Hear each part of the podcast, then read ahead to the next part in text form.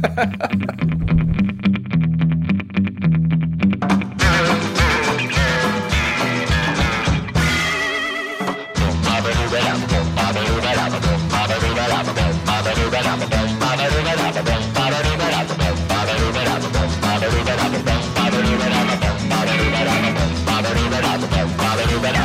empieza todo de hoy es edición Tira para tu casa, eh, para que todos los colaboradores, ya lo hemos hecho con Gonzalo Castro, pues se vayan ya a, sus lugares de descanso y nos encontremos en septiembre ya, pues eso, ya cuando estemos un poco morenos y toda esa movida. La verdad, no nos vamos a engañar, hemos tenido ganas de, de tirar eh, por cosa, decir, la cosa está que arde, pero cualquiera lo dice. Hoy vamos a ponernos más o menos serios eh, para sacar las casas de fuego tampoco lo vamos a hacer, o sea que deberíamos utilizar otros términos. Me lo estoy quitando todos de en medio para que a partir de ahora, o sea, a berrón ya Estás la. pisando ascuas. Ya, por eso, o sea que aquí me quedo quieto y a partir de ahora simplemente os invito a, seguir en redes a, berrón y por todo lo demás, aquí viene Antonio a hacerme el trabajo, que yo estoy viendo a Jacob Collier y tengo el cerebro medio frito. Bueno, vengo a hablaros de la terrible situación en la que estamos inmersos de incendios en España, todos estáis al tanto, se habla ya de cifras récord de 200.000 hectáreas quemadas en lo que va de año y tenemos varios focos todavía activos. Parece que ha bajado un poco la intensidad de la cantidad de fuegos que teníamos, pero seguimos teniendo un verano muy, muy complicado. Y mm, hace unas semanas, cuando empezó todo esto, la primera ola de calor, en mediados de junio, eh, tuve un momento de estos en crisis existencial apocalíptica. De repente saltaron las noticias, eh, incendios que se estaban produciendo en Cataluña, en concreto en la localidad de Corbera d'Ebre en Tarragona, eh, y saltó los titulares de que las llamas estaban haciendo saltar eh, bombas de la guerra civil, o sea que el escenario era absolutamente demencial, ¿no? Ya teníamos incendios y además estallido de bombas. Y en ese momento me puse a investigar y a hablar con bomberos y con autoridades para que me contaran un poco por qué se producía este fenómeno y hasta qué punto era peligroso. Por ejemplo, aquel día hablé con Antonio Álvarez, que era el alcalde de Corbe, Corbra de Ebre, que es el, lugar donde eh, se produjo este primer incendio en el que estallaban las bombas. Aquella tarde se oyeron pues más de 50 explosiones. ¿eh? Aquí pues fue, fue, uno de los escenarios más fuertes de la guerra civil. Y bueno, se, tiraron muchas bombas, morteros, aviación, balas. Y bueno, ¿qué pasa? Pues cada vez que hay un incendio o, o los payeses o los agricultores cuando harán algún campo o mueven terrenos, pues siempre sale o alguna bomba o sale algo, ¿no? En esta zona de, del Ebro, donde se produjo la famosa batalla del Ebro, eh, está todavía sembrado de proyectiles que quedaron sin explotar durante los enfrentamientos que duraron muchísimo tiempo en aquel frente y tienen experiencia, saben que cada vez que hay un incendio tienen que andar muy alerta porque supone un peligro real para los bomberos porque pueden estallar los proyectiles de tal manera que intentan, eh, tienen que dejar de, apagar en ese flanco cuando empiezan a, a, explotar. Me lo contaba Ricardo Espósito, que es el jefe de la región de emergencias de las tierras del Ebro y, me contaba lo habituados que están a este tipo de situaciones. Bueno, llevo 30, 30 años y de los más intensos siempre han sido pues, en esta zona. Lo que sí que hay una relación también es donde encontramos más proyectiles que explotan geográficamente y son, siempre son en, en las partes más altas de, las zonas del incendio donde coincidían que había las trincheras pues del enemigo. Y nuevamente se sitúan en lugares elevados y es donde hay mayor probabilidad de encontrar proyectiles que no en los fondos de valle donde allí nadie se atrincheraba. Eh, pregunta desde el conocimiento total, Antonio, eh, eh, si ya devasta un incendio o la tierra, imagino que, que, que, viene un incendio y que aparte hay una explosión, eh, debe condicionar todavía más, a, más el, futuro de ese lugar. bueno, el problema que tiene es que son zonas donde mm, el hecho de que existan estos proyectiles impide que se haga la labor de extinción en toda su amplitud, entonces tienen que tener más cuidado y a veces eso provoca que haya más más probabilidad de que se, extienda el incendio. Están muy acostumbrados a este tipo de situaciones en zonas que son, por ejemplo, de ejercicio del ejército, ¿no? de zonas de tiro, donde directamente lo que tienen que hacer es dejar que se queme ese bosque porque no pueden entrar con los efectivos porque corren el riesgo de que les explote un, artefacto. perdón, ¿eh? o sea, vamos a quedarnos con eso, perdón, no te quería interrumpir, pero es que es increíble. O sea, lo de que eh, la ciencia catacroker que hace que te haga catacroc la cabeza, el titular de Antonio ya hace que tengas tú ese catacroc, ¿no? Dicen que hay zonas marítimas donde también pasa eso, ¿no? Donde, todavía quedan bombas. Lo, lo hablábamos aquí cuando hablábamos de los sonidos del océano, que a mí me dejó totalmente carota, creo que era aquel dato, me contaba Carlos Duarte que, por ejemplo, en el Mar del Norte, eh, una de las segunda fuente de mayor ruido, aparte de las eh, prospecciones petrolíferas, son las bombas de la Segunda Guerra Mundial que explotan de vez en cuando, en modo, en modo random, en los fondos oceánicos del Mar del Norte y provocan un gran estrés en, la población de peces y demás animales, ¿no? Y, el hecho de que todavía haya decenas o centenares de, obuses y de, y de bombas sin explotar en los fondos de y en muchas regiones de, Alemania todavía de Europa Central, te da una idea de la cantidad de material que se, que se lanzó en, aquel conflicto. ¿no? Y el tema está en que los bomberos, cuando están avisados, como en la zona del Ebro, pues van con ciertas precauciones, pero a veces se encuentran con esta situación sin eh, esperarlo. Es lo que sucedió en el famoso incendio de Robledo de Chabela en Madrid en el año 2020.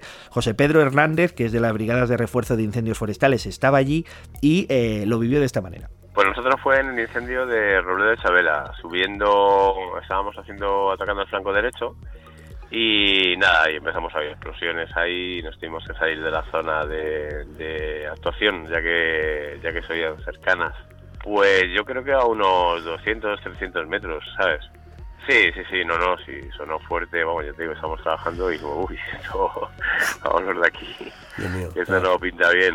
Eh, hay imágenes de aquel día de los eh, bomberos de esta formación retirándose del incendio de Robledo de Chavela que eran muy llamativos, decía, bueno, ¿dónde van? Los bomberos van en dirección contraria al fuego, claro, porque estaban explotando buses de la guerra civil, no podían estar en el lugar, ¿no? Eh, todo esto te lo cuento porque José Volumar, que es jefe de unidad de bomberos forestales en Castellón, ha escrito un artículo en una revista que es la revista eh, de incendios y riesgos naturales en la que propone soluciones a este, a este asunto. Eh, José Volumar trabaja en otra de las zonas más activas de eh, este tipo de explosiones en España porque también estuvo uno de los frentes de la guerra civil, el llamada, la llamada línea X y Z y está en Castellón. Escuchemos lo que, lo que dice su experiencia. Depende de la actividad que hubiera históricamente ahí, pero sí, te puedo decir a lo mejor incendios que escuches, pues no lo sé, a veces escuchas tres granadas y a veces puedes escuchar, yo qué sé, 25. hay veces que hay actividad que dice, joder, aquí, y tú piensas, históricamente aquí ha habido mucha chicha, porque tela, es que llevamos dos horas escuchando pum, pum, pum, o sea, no para, que hay mucho material.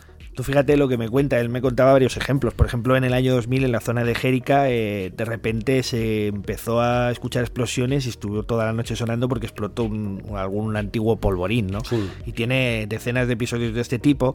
El más reciente, que es el que le ha llevado a escribir el artículo, sucedió también en el año 2020 en un incendio en Bejís donde eh, al terminar de, apagar el fuego se dieron cuenta de que habían estado todo el tiempo pasando por una línea, los bomberos siempre se mueven en la misma línea con la manguera, es decir, el perímetro del fuego, y en aquel lugar había una granada de mano. Y uno de los bomberos lo encontró, Carlos Escamilla.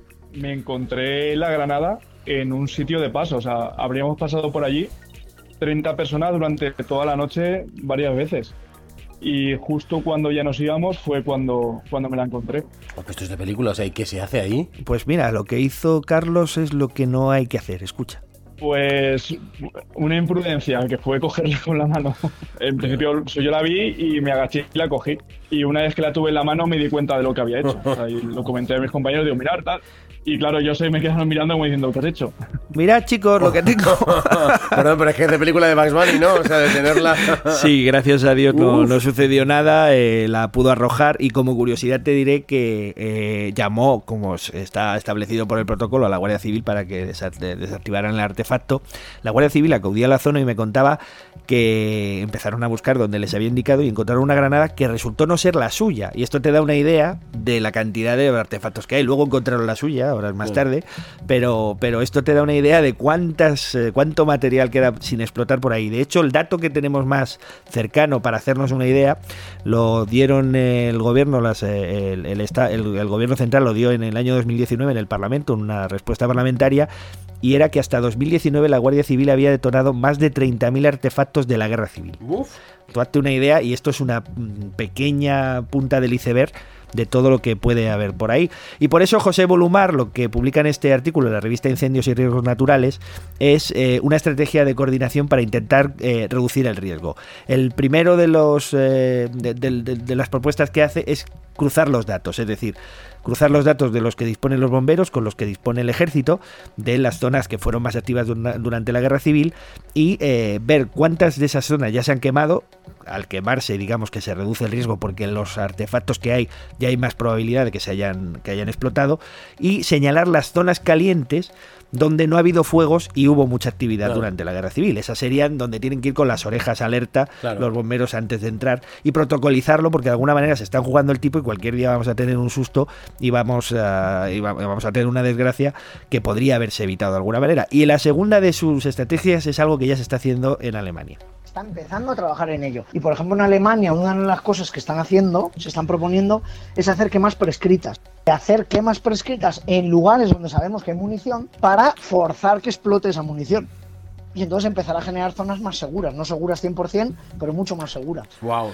Esto es algo que parece antiintuitivo, pero eh, muy a menudo el fuego se combate con más fuego, es decir, o con fuegos preventivos. Tú eh, sabes que en una zona eh, como esta línea X y Z has tenido una gran actividad durante la guerra, eh, lo que puedes hacer es, eh, con todas las precauciones del mundo y con los sistemas que ya saben utilizar los bomberos, provocar una quema en un periodo seguro, mm. de tal manera que se detone todo el material posible y no tengas el riesgo de que en un momento dado alguien se juegue la vida por, por un asunto de estos. Lo que me decían los bomberos era escalofriante y es que al final es un riesgo no tan grande como el que corren todos los días cuando están acudiendo a los, a los grandes incendios, incluso algunos ya de categoría 6, que es una barbaridad y cada vez van a ser más frecuentes, sino que es otro riesgo añadido que se podría evitar, que muchos de estos artefactos de estas bombas están esperando dormidas, me decían literalmente bajo tierra, y que si se despiertan lo mejor es que no te pillen por ahí.